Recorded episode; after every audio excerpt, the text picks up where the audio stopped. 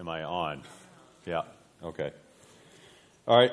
So we're gonna we'll go ahead and get going, and I will start with a moment of prayer. Lord, uh, thank you for the opportunity we have to come together in fellowship to discuss um, the deep things of Scripture about who you are, about who we are. Lord, our necessary relationship to you, uh, how you reached out to us. Um, Lord, uh, you know, it, the undeserved salvation that uh, we, we can receive. Lord, we, we thank you for all the blessings that uh, you are ready to pour out, on us, Lord. And we just, I just pray that this would be a productive time um, this morning. Amen. So we're doing a series. Vince is doing a series on uh, words, right? I think he calls it words or terms, uh, which is, you know, essentially like a hair's breadth away from really just talking about doctrine. I don't remember all the different terms that have been covered so far. I think last week was substitutionary atonement. The week before that was imputation. I don't remember what, what some of the others were, I'm sure, but it, they would come to mind if we had a discussion about it. So I can't really do a review for you that Vince, Vince normally does a review. So I don't, if you guys just want to start blurting out review information, you have, you have a moment. Okay, so today we are talking about um, what I found out was maybe one of the most contentious issues in church history.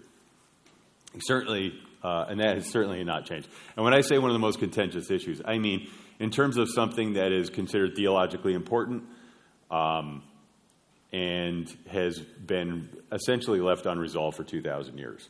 So if you were to do any kind of reading on the word repentance um, as, as a concept, because that's what we're talking about. We're not just talking about the word, we're talking about the concept in scriptures. That you would find that um, there's some good, bad, and ugly all throughout all throughout uh, church history. So before we get into that, I, I need to lay a very quick, important, and I think um, agreed upon foundation uh, concern that is connected to repentance before we actually start talking about repentance. Um, so let's let's go to John 20, 31.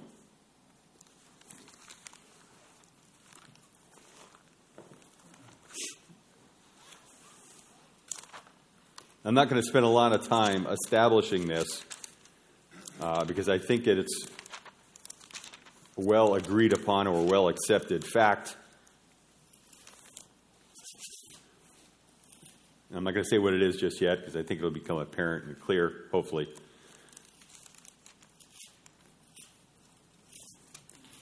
The book of John, chapter 20, verse 31. Did I I said 30. I have 31 written down here, but there's. Oh, there it is. I was going to say there is no verse 31, but just, it's really small and I didn't see it. But these are recorded so that you may believe that Jesus is the Christ, the Son of God, and that by believing you may have life in his name. So we'll call that Exhibit 1. Okay? Uh, let's go to Ephesians the book of Ephesians.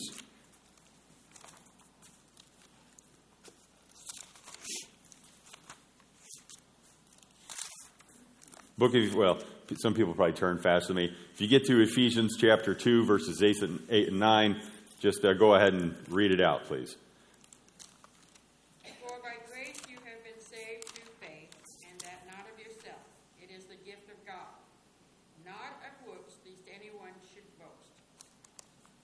Thank you. Romans 10, 9 and 10.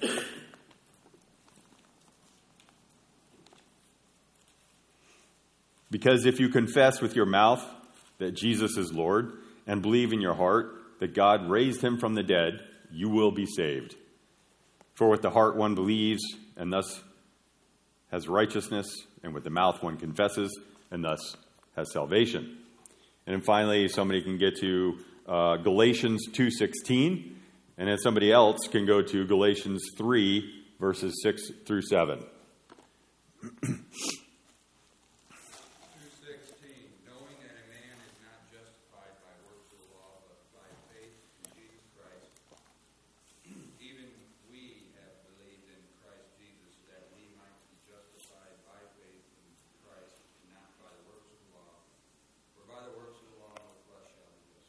Thank you. Anybody with three? Just as Abraham believed God, and it was accounted to him for righteousness. Therefore, know that only those who are faithful are sons of Abraham. Okay, so what we're establishing here, and what I think we all agree on, is uh, salvation is by grace through faith in Christ. That's it, right? It is, it is an unmerited gift that we receive through faith.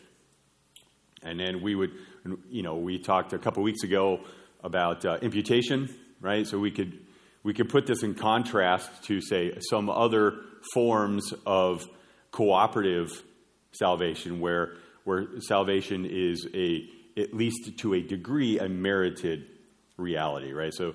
Uh, ju- righteousness would become infused to you. It becomes intrinsic to who you are, and you actually at some point have merited the salvation that you have received as you cooperate with Christ. So that would be like a you know a Roman Catholic view.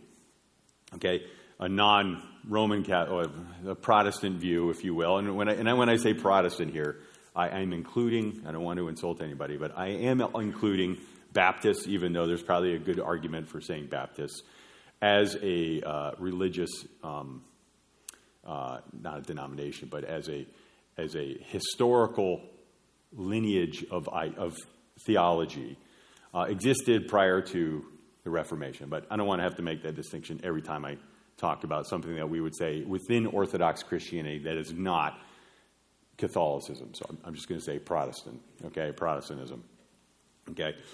Because um, if I just said non Catholic, you know, I don't want you to think I'm talking about Mormons or Jehovah's Witnesses or Seventh day Adventists or something like that. Okay. So, salvation is in uh, an unmerited, by faith alone, grace alone uh, transaction, if you will. Transaction might be too strong a word, but we are talking about uh, repentance now. Okay, so the, the word we're going to be talking about today is repentance. So let's start with the definition, right? It's always a good idea to start with the definition. So I have here a couple definitions, okay? Um, and the definitions I have are for the English word for repentance, right? Because, well, we all have English Bibles in front of us, so, and this is the word we're talking about. But just remember, I, I don't think this, you know, this is one of those things that uh, should be said, just so it's remind, you know, we're all reminded of this. Uh, the translators, when they went from Greek to English, had to think about which words they were going to choose, okay?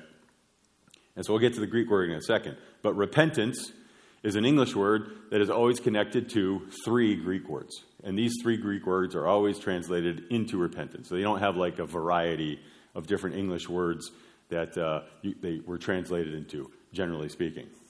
Okay? And words have what's called semantic range. Some of you may know what that is. Semantic range is just all the potential possibilities that a word has, and then you decide or you we in, we understand the, uh, the range or the actual meaning based on the context, right? And that's what I was talking about. Context, context kind of like limits, dictates, constrains what is actually being communicated within the, the framework of that word. So the word for the, the definition of repentance um, from the modern Webster's dictionary is to turn from sin and dedicate oneself to the amendment of one's life to feel regret or contrition, to change one's mind. Um, and then it can be a verb too, but you know, to cause to feel regret or contrition, to cause to feel sorrow. So that's the modern Webster's dictionary. The, the Oxford English version, which seems to have disappeared. Oh, I think it's uh, on my phone because I, I was working on this till really late and I kept updating it and then sending it to my printer and I think I just stopped printing because um, me and my printer don't get along. We don't need the Oxford English Dictionary. If you want, if you want it, it isn't that much different than that. You can look it up.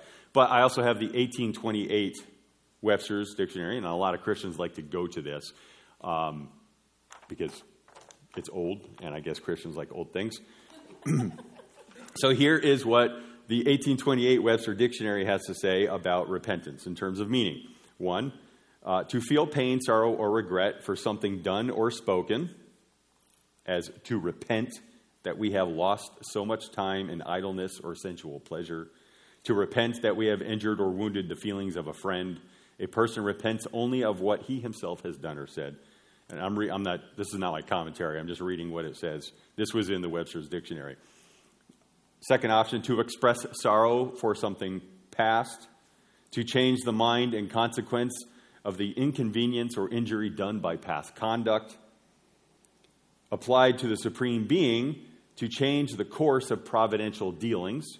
And it gives examples like Genesis 6 7 and Psalms 106, right? Because uh, God is not the being, God is not a kind of being who changes the way man changes, right? So when we talk about God, change, when we talk about man repenting, changing minds, we usually we go, oh, I didn't know that. Oh, I realize I, I don't want to think that way anymore. God doesn't have those kinds of um, epiphanies, right? And in theology, to sorrow or to be pained for a sin as a violation of God's holy law, a dishonor to his character and government, and the foulest ingratitude to a being of infinite benevolence. And that's what Webster wrote as the meaning of a potential meaning of repentance. Okay, so those are English meanings of repentance. All right, so there's a little bit of room, a little bit of variety in terms of uh, range for the meaning of the word. Uh, it is also associated often with the idea of penance, right? To make penance, right? To do penance. Like when you're repenting, you can, part of repenting can be to do a penance. Um, you certainly, this is the, the easiest examples of this would be the, the, Catholic, the Roman Catholic view of penance, right? You get your rosary, you say Hail Marys, you, you get on the ground, whatever it is you do you do your required penances and you have fully you can be seen as being having fully repented right? That's the that's the uh, the, um, the the marker yeah the marker for your repentance.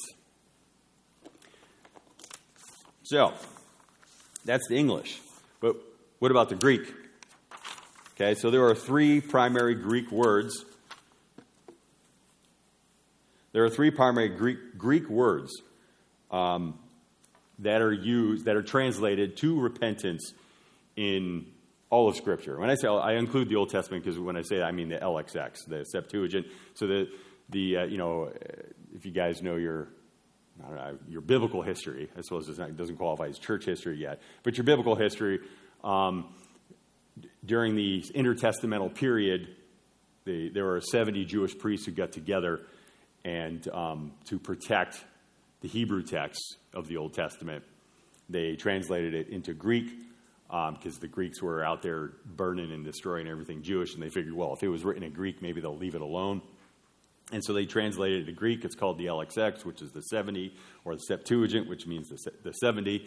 And so when in the Old Testament, when they saw Hebrew words, which I'm not going to get into, we, you know, we, cert, we don't have enough time to get into everything, right? But when there were certain Hebrew words um, they chose, you know, when it talked about the ideas of uh, turning um, or running or cowardly, like, like the idea of like cowardly turning away, they would translate it to these Greek words. And then the English translator translated these Greek words into repentance. That's just kind of a quick couple uh, dots being connected. So there are three Greek words. There is, well, actually, I have brought this up on my phone and see if this works.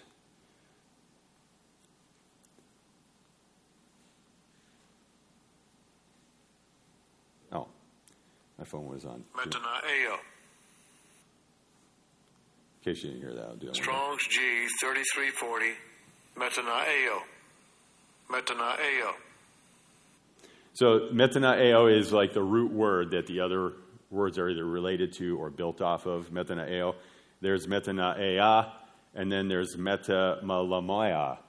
See, that's why I played it, because it sounds silly. so these three Greek words in Greek, okay, they carry the meanings uh, to repent, to think differently, to reconsider, uh, to have sorrow for, to feel guilt for, um, have a, like have a reformation. Okay, those are your options. So those options in Scripture have essentially created early on one of the longest running battles in church history. And eh, maybe not battles, battles maybe, because it, I always like to, whenever I start doing something like this, I, I always want to know what does the church believe, different ways, different times, all, all throughout history. And when I say church, I don't mean necessarily the Roman Catholic Church. I just mean people who, uh, you know, profess to be Christians and start writing about it. You know, because if you're aware, you have the, you have the, say, the testamental councils, which was there was one, so that's like AD 70 in Jerusalem, where they talked about um, uh, what, what Gentiles need to do to enter, once they convert, to enter into the faith. You know, the, the Jews were going back and forth with them. That's the first council, it's the Council of Jerusalem. And then you have the pre ecumenical councils, you have like a dozen of those. Those are in like the first century. Once you leave the testamental periods, you have, you know, the first century into the second century and into the third, third century and the fourth century, right? So that'd be the 300s. Okay. Then you have what's called the ecumenical councils because you have all the churches. Remember all the churches that the, the uh, apostles wrote to. So you have like the churches up in Italy and Macedonia and Greece and Turkey. So like Galatia down into the Middle East. Those you could split those into the Eastern and Western churches, right? And they started all the uh, the pre-ecumenical councils were just local councils where you'd have a church here or a church there, like, well, we need to start talking about something. How, we got to figure this out. There's a heresy. There's a heresy we need to deal with. Okay. Uh, here's and then and you basically get to your first ecumenical council, the Council of Nicaea, where you have the Trinity. Right. That's where they talk about the deity of Christ and the the Trinity. Uh, this is probably one of the probably the most one of the most important council uh, in church history. And then you have, shortly after that, maybe the the next most important one is the Chalcedon, which is like maybe 60, 70 years later, where they talk about the hypostatic union and the deity of, they reestablish the, uh, you know, the deity of Christ. I'm saying, my point here is the church has been talking about this stuff for 2,000 years. Okay? One of the things that they haven't been dealing with in these councils is, is the idea of repentance. There's no, there's no discussion on repentance in any of these councils. Um, there's, no, there's no heated debate, okay? And it's so when I say this is a, a consensus issue, I don't mean that there's heated debate in these councils among the church. That's not what I mean. What I mean is that almost from the beginning, when I say, the, and I mean so, the post apostles, okay, once you leave the apostles, once you leave the New Testament documents and you get into the early church fathers and what they start saying, okay, when they start talking about repentance, they are always talking about repentance in relationship to baptism. And I didn't, I, I was very uncomfortable with that, right?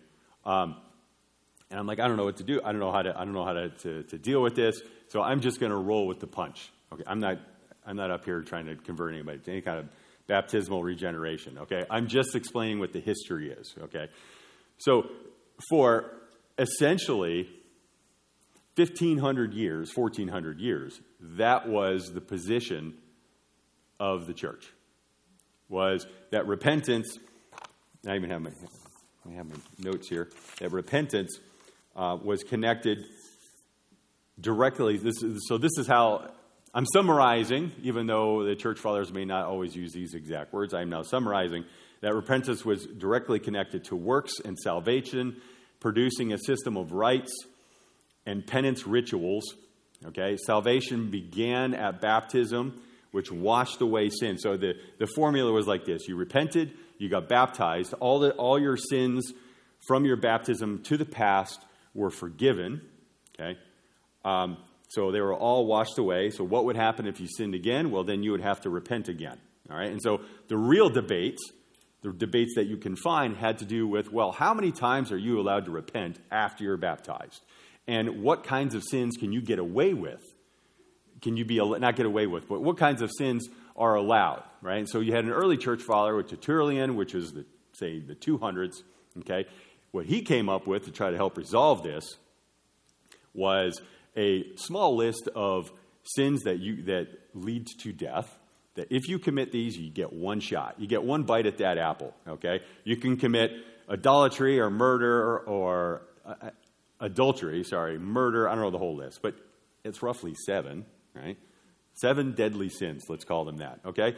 So he came up with this idea, uh, and he says, look, you can do these once, right? And then once you do these, uh, you don't get baptized again, but you have to go through a system of repentant rituals and rites to come back into the church. And a lot of people are like, you know, that, that sounds like a good idea um, because we don't just want anybody in the church, right? Um, so there was some debate. There was there were some people who would say like, oh no, actually, uh, if if you commit those, you're done. There would be others who would say, no, we don't need a list like that. And so what happened over say the next five, six, seven hundred years is the intensity of which penances were demanded by people who post baptism sinned would go up and down. Okay, and that's where a lot of the heated debate, the actual arguing would happen. It would be okay, so after you've been baptized, okay, uh, and you start to repent again, so you're changing your mind of this, this sin or you're feeling sorry for that sin, uh, what is demanded of you? And, oh, by the way, very quickly, there was a requirement to confess these sins to priests and bishops. Um, so sometimes it would be super stringent, and then people would go, "Wow, you guys are just this is just too much, right?" And then it would it would it would slowly relax, and then eventually they go, "We're just letting anybody back, right?" They just run off doing anything. Some guy, uh, this was um, Clement of Rome. He was he was the uh, the the bishop of Rome after Peter. Okay, so Clement of Rome said that uh, there was one guy that he knew who, after he was baptized, shortly after, um, so he was baptized, he, he, he started serving in the church, but then he decided to run off. And for many years, he was the leader of a roving, roving gang of thieves, and then eventually came back, right? And so there was debate over whether or not uh, he should be allowed back into the church, okay? Just as an example. So that that uh, was to greater and lesser degree the church's position, not even position, because there was no formal position, like I said, but that was the, the accepted realities with, on a spectrum of the church until the Reformation, right? So about 1517, when the Reformation, Reformation takes place, this idea gets shouted from the rooftops that no, it's not baptism, it's faith alone in Christ alone. So that means that repentance has to take a, a different form of meaning to the church, to a Christian. Okay, so what they say is, or, or the, so the, the reformers rejected the previous formulation that I had given, right? Uh, repentance, baptism, washing of sins, then confession systems after if you sin, um, if even if you're allowed back in. Uh, they go to a different formulation. It's all sins are forgiven at conversion, um, there's no penance. You don't have to like get in front of the, the church and scream and, and wail while the bishop is giving his homily. And then when he's done, everybody else screams and wails, and maybe everyone throws themselves on the floor with you. Like this was, that's an example of something that happens uh, in the super early church, right? So pre what we would think is official Catholic Church. So what they said, in those, you know, metanoia, metanoia, is a change of mind. And then that moves us into, and that, that lasted for uh, a few hundred years, which moves us into the modern era, right? And we get basically three versions of repentance. Okay, so if you were hoping to leave here today with uh, a clearer understanding of repentance, um, you came to the wrong class. There are three big versions of repentance, okay, that are actually seven. But your, your three versions of repentance right now are contrition, confession, penance, so the Roman view. Uh, there is a view where you, you turn, repentance is you turn from your sin. There is the view where it's a willingness to turn from your sin. And then there's a view that it is a change of mind about sin, and then conversely about, about Christ.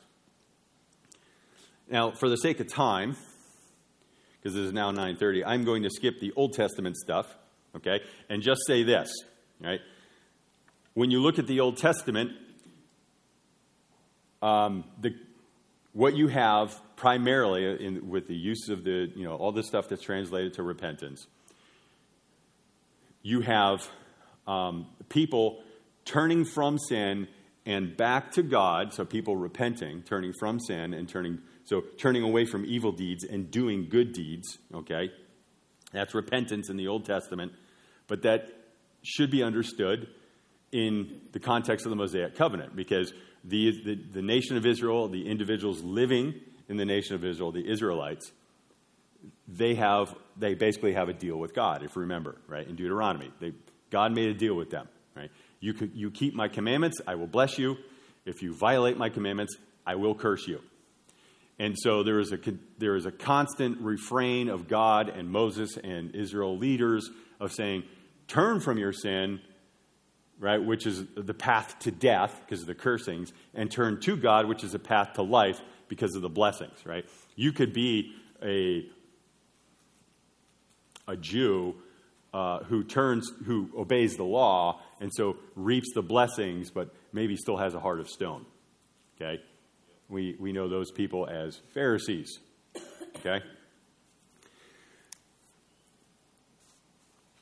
And if you just, uh, well, I, we're not going to read them, but, you know, this is what happens in Jonah, Isaiah 55, 2 Chronicles 7.14. If my people who are called by my name would turn, right, I will bless them. Uh, it's within the context of the Mosaic law. All right. So, New Testament. Okay? The New Testament concept, there, here, I wrote down like seven different ways to look at this. Okay, so I'm just going to read them from my notes. I, I, I kept thinking I was done and then doing more stuff. So that's why I have separate notes here. So there's, let me just read these. Okay, so there's turn from your sin.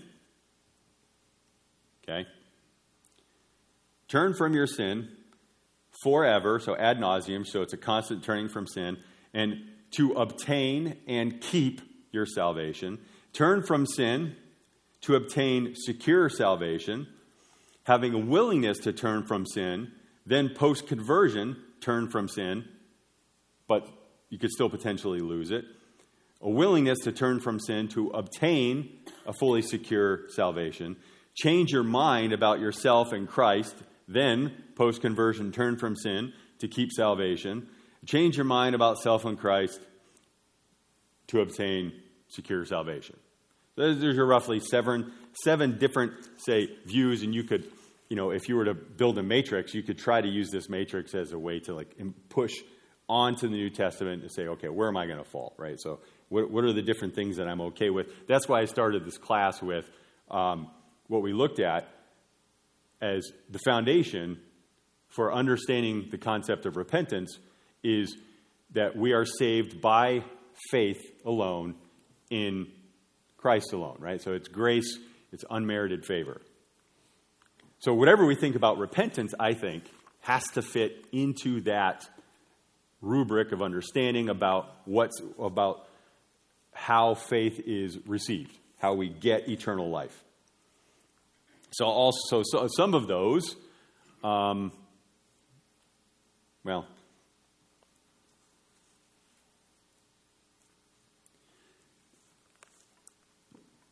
Let's take a look at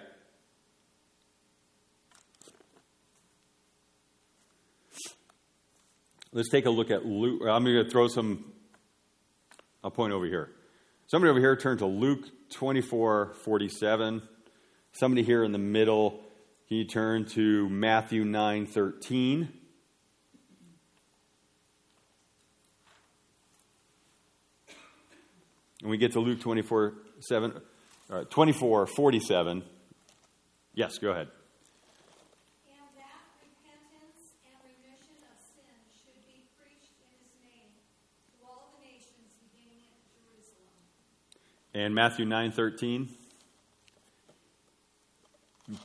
Sorry, I got Dad. But go and learn what this means. I desire mercy and not sacrifice, for I did not come to call the righteous, but sinners to repentance. Okay, so we do see, and there's more verses, right? We do see that repentance is a thing that happens pre salvation. Okay, so there, there is the idea that repentance happens pre salvation. So if we're talking about look, how are we going to best understand repentance, and all right, we're trying to constrain, so we have a constraint of, of well, all, all the potential meanings. Okay, metanoia means essentially a change of mind. We have the uh, salvation, which is a free gift by grace, unmerited favor that we receive through faith, and we have repentance that precedes salvation. So, you know, if repentance precedes salvation, if it is a condition, like repentance, salvation, if it's a condition of salvation, but we believe that faith is um, the only way to salvation, right? Placing your faith in Christ is the only way to salvation. That puts us in a position to then to, to connect repentance to faith in a very intimate way. So, somebody from over here, Luke 17, 3 through 4, and then say somebody else in the middle here, Acts 8, 22.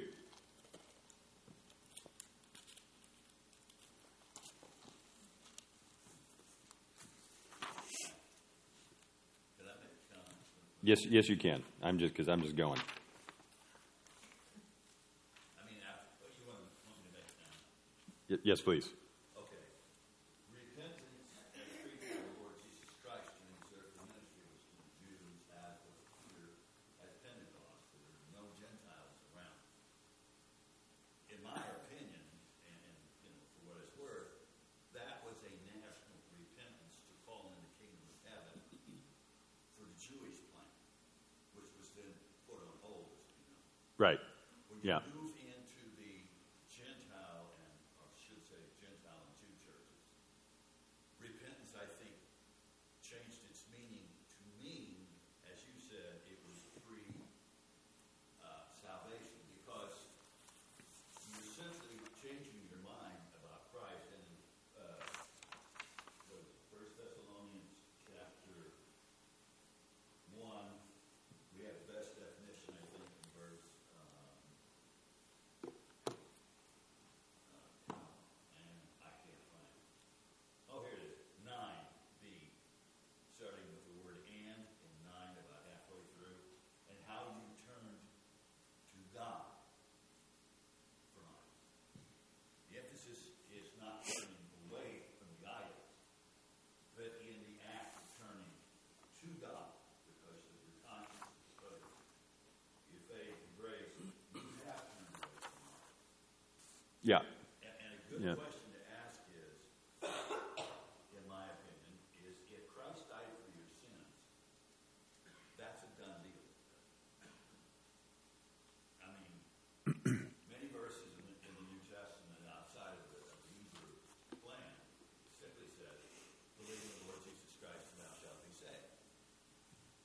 To me, if the Lord tells me that I'm saved, it's unqualified. Doesn't mean I, I don't make mistakes and I can't pray for power to overcome this, but as far as my salvation is concerned, it is unaffected, in my opinion. Yeah. Yeah, thank you. Thank you. That's it. Okay. No, I mean, you, uh, I was going to get to 1 Thessalonians 1 9, but you've... No, I like that. No, no, no. I, I, I'm not. That's a joke. I'm not a joke. I, I like that. I like it when people bring, bring up where I'm going because, uh, you know, especially someone like you. I don't feel like I'm far off. Like, I, hey, that's what I was going to say. I was, I was getting there.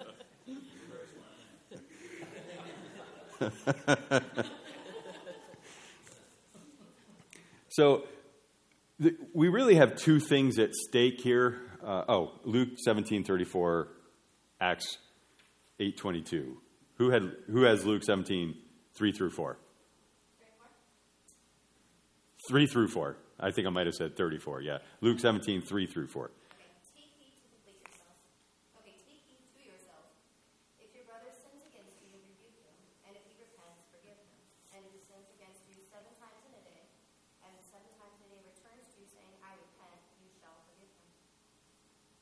And then Acts 8.22, somebody, did somebody have that? Repent therefore of all your wickedness and pray God, if perhaps the thought of your heart may be forgiven you. Yeah, and that was to Simon, I believe, right? I didn't read that. Okay. Uh, so I think there are two key ideas for repentance at stake. Okay. There's the idea. There's an idea of salvation, and there's an idea of so we'll just call uh, fellowship. Okay.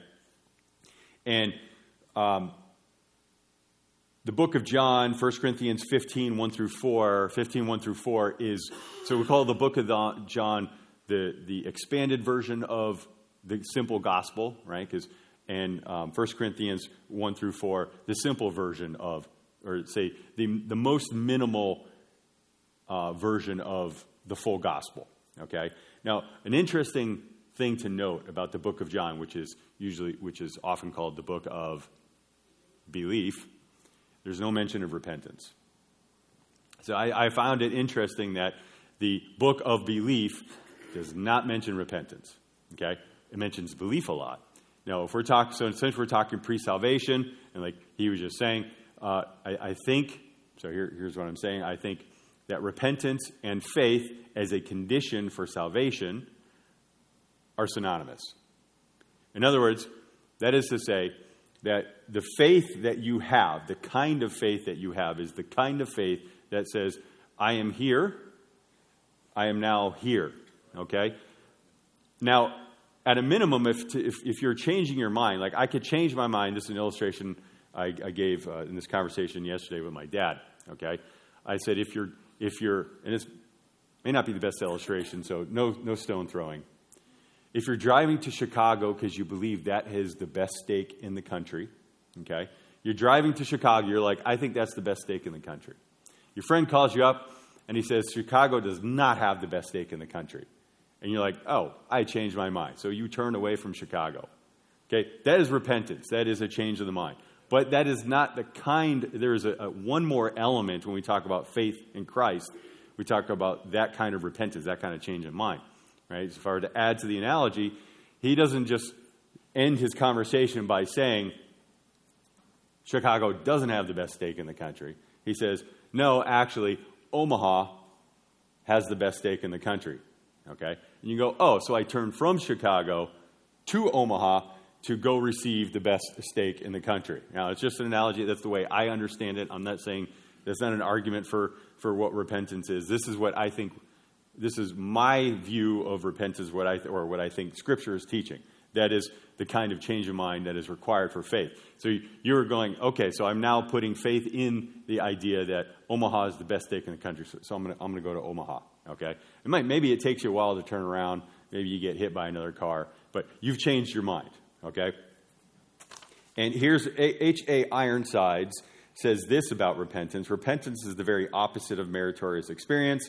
It is the confession that one is utterly without merit, and he is and if he is ever saved at all, it can only be through the merits of our Lord Jesus Christ, who gave himself a ransom for all, his firm footing for the soul who realizes that all self effort is but sinking sand, Christ alone is the rock of our salvation.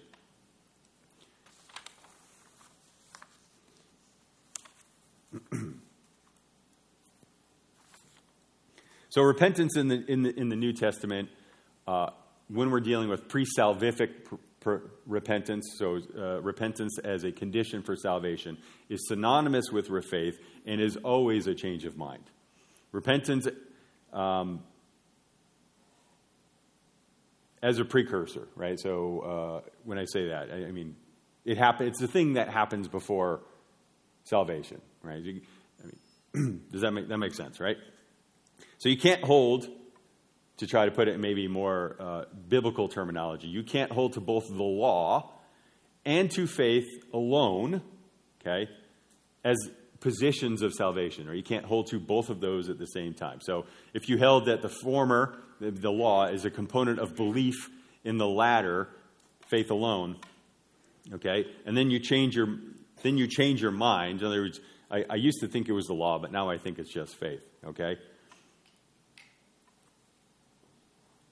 The effectiveness of the former brings about eternal salvation. So the effectiveness of the faith brings about eternal salvation. So if you have, you're going, you're thinking you're like you're a Jew, okay, and uh, you're going, well, I think it's the law, right? The law can bring me this, and then along comes Paul or along comes the apostles, and they go, no, it's not the law, and you go, oh my word, you're right. Right? I see in the Old Testament, this is all pointing at Christ. However, that process happens, and you, you, you now change your mind, right? You put your faith in Christ. I mean, to a Jew, right? To a Jew, simply just putting their faith in Christ in a vacuum is not going to happen, right? So they're putting their faith in Christ in lieu of putting their faith in the law. And so, we, again, we talk about change of mind, that's what we're talking about. You're putting your faith in Christ alone in lieu of something else, in lieu of there being nothing else, in lieu of you being able to earn your salvation, like, oh, I'm a good enough person, the meritorious favor that you can earn. You're changing your mind about what all of those other potential things might be and putting your faith in Christ as a as an intellectual position, as a position of the will. Yes.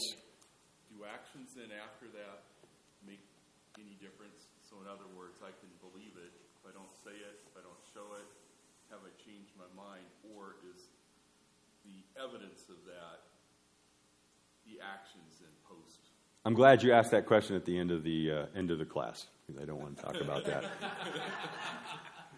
so we're so when we talk about faith, so if, if repentance, or we talk about faith, real real quickly here, um, we're talking about a few things. Okay, we're talking about believing in God's word.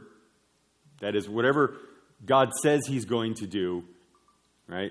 You believe he intends he is going to do that. And you believe he has the power to accomplish what he intends to do.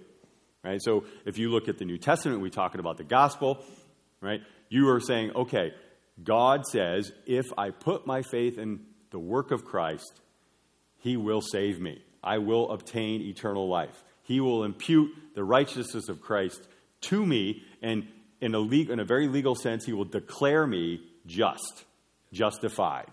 Okay? So that is what God says he's going to do in the New Testament, right? So you're like, okay, so I'm changing my mind. Whatever you had you held before, you're like, I believe that now. But you also believe that he has the power to carry that out. Right? So in other words, God makes the promises, God does all the work to fulfill his promises. It's, you know, that is what I think the in, in a way to maybe condense what it is, what you have your faith in, okay, where you're turning from whatever it was to that. And it just so happens that what God has said is, well, it's, it's about my son on the cross, right? 1 Corinthians, uh, or yeah, 15, 1 through 4, right? He died on the, you know, the Christ died on the cross for the, for the penalty of sins.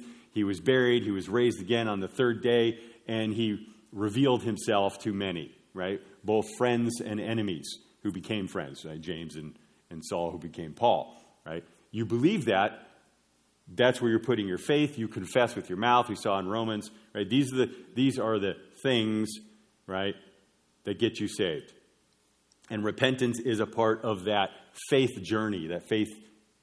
I don't want to call it a transaction. I don't know what else to call it at the moment, but say that transaction, right? You have faith in God. God says, good enough right? Because you can't do anything really. That's truly good enough in, the, in a work sense. So he's like, good enough, I declare you just, right? Once you add to that, I think, once you add to that, once you say, well, no, repentance um, actually requires you not just to turn from sin in a sense of uh, like, well, you know, sin is bad, but to turn to obedience in the sense that, okay, you're going to strive to be obedient as a part of that repentance is not quite answering your question. But if that is a precondition for salvation, then you have destroyed uh, faith alone, right?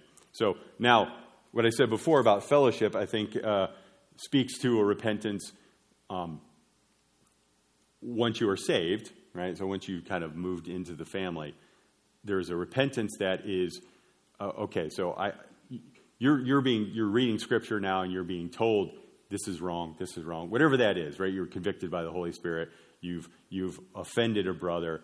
Those are, the, those are the kinds of repentance that is like, now I actually have to, I'm trying to be obedient, right? Now I'm trying to be obedient because that is, it's, I, I'm, not, I'm, I'm not trying to merit anything other than uh, potential rewards in heaven, right? And then, and then, oh, what's, what's the verse? Uh, I wrote so much stuff down. I'm sorry, but it basically says, uh, you know, uh, you're saved as if by fire, right? So you, the, the foundation has been laid, and then as Christians, we can build on that foundation. But then some of us, when you know the judgment, the final judgment comes, some of that it'll all be tested by fire, and some of it will completely burn up. Some of it will have no good works. It'll just be the foundation of Christ. Um, and so I think it's the you know those would be people who. Uh, Post salvation, they, they didn't do anything. They didn't repent. They didn't Uh, uh, uh, chase after good works in the way that they should have. So that is that is time, and I don't know if I've done a very a good job uh, at all of talking about this. My wife said I'm probably going to spend too much time on history. I don't know if I spent too much time on on that, but let's pray. Lord, thank you for the time we have together. Thank you for um, giving us a way to enter into a relationship with you, to enter into your rest, Lord, to, to move from a position of being your enemy to being at peace with you, not on our own efforts, uh, because we, would, we wouldn't do it, Lord. I just thank you for um, the meritorious or the unmerited gift of salvation that you give to us, that we only need to um, get into the kingdom um, through faith, Lord. That, that, that is the, the means, the, the way that it happens, um, because you're, you are merciful, you are graceful. I just thank you for that, Lord. And I just pray that as, as, uh, as Christians, we wouldn't just sit around, Lord, that we would pursue holiness, that we would pursue godliness, that we would seek after your word, like Peter says, like uh, um, infants seeking the pure milk of the word, Lord. I just pray that those are the kinds of Christians that we would be, that you would give us that kind of heart. And I pray for the service uh, that is taking place later today, the, the, the, message that the pastor will bring us, the communion that we're going to partake, that you would bless those. Amen.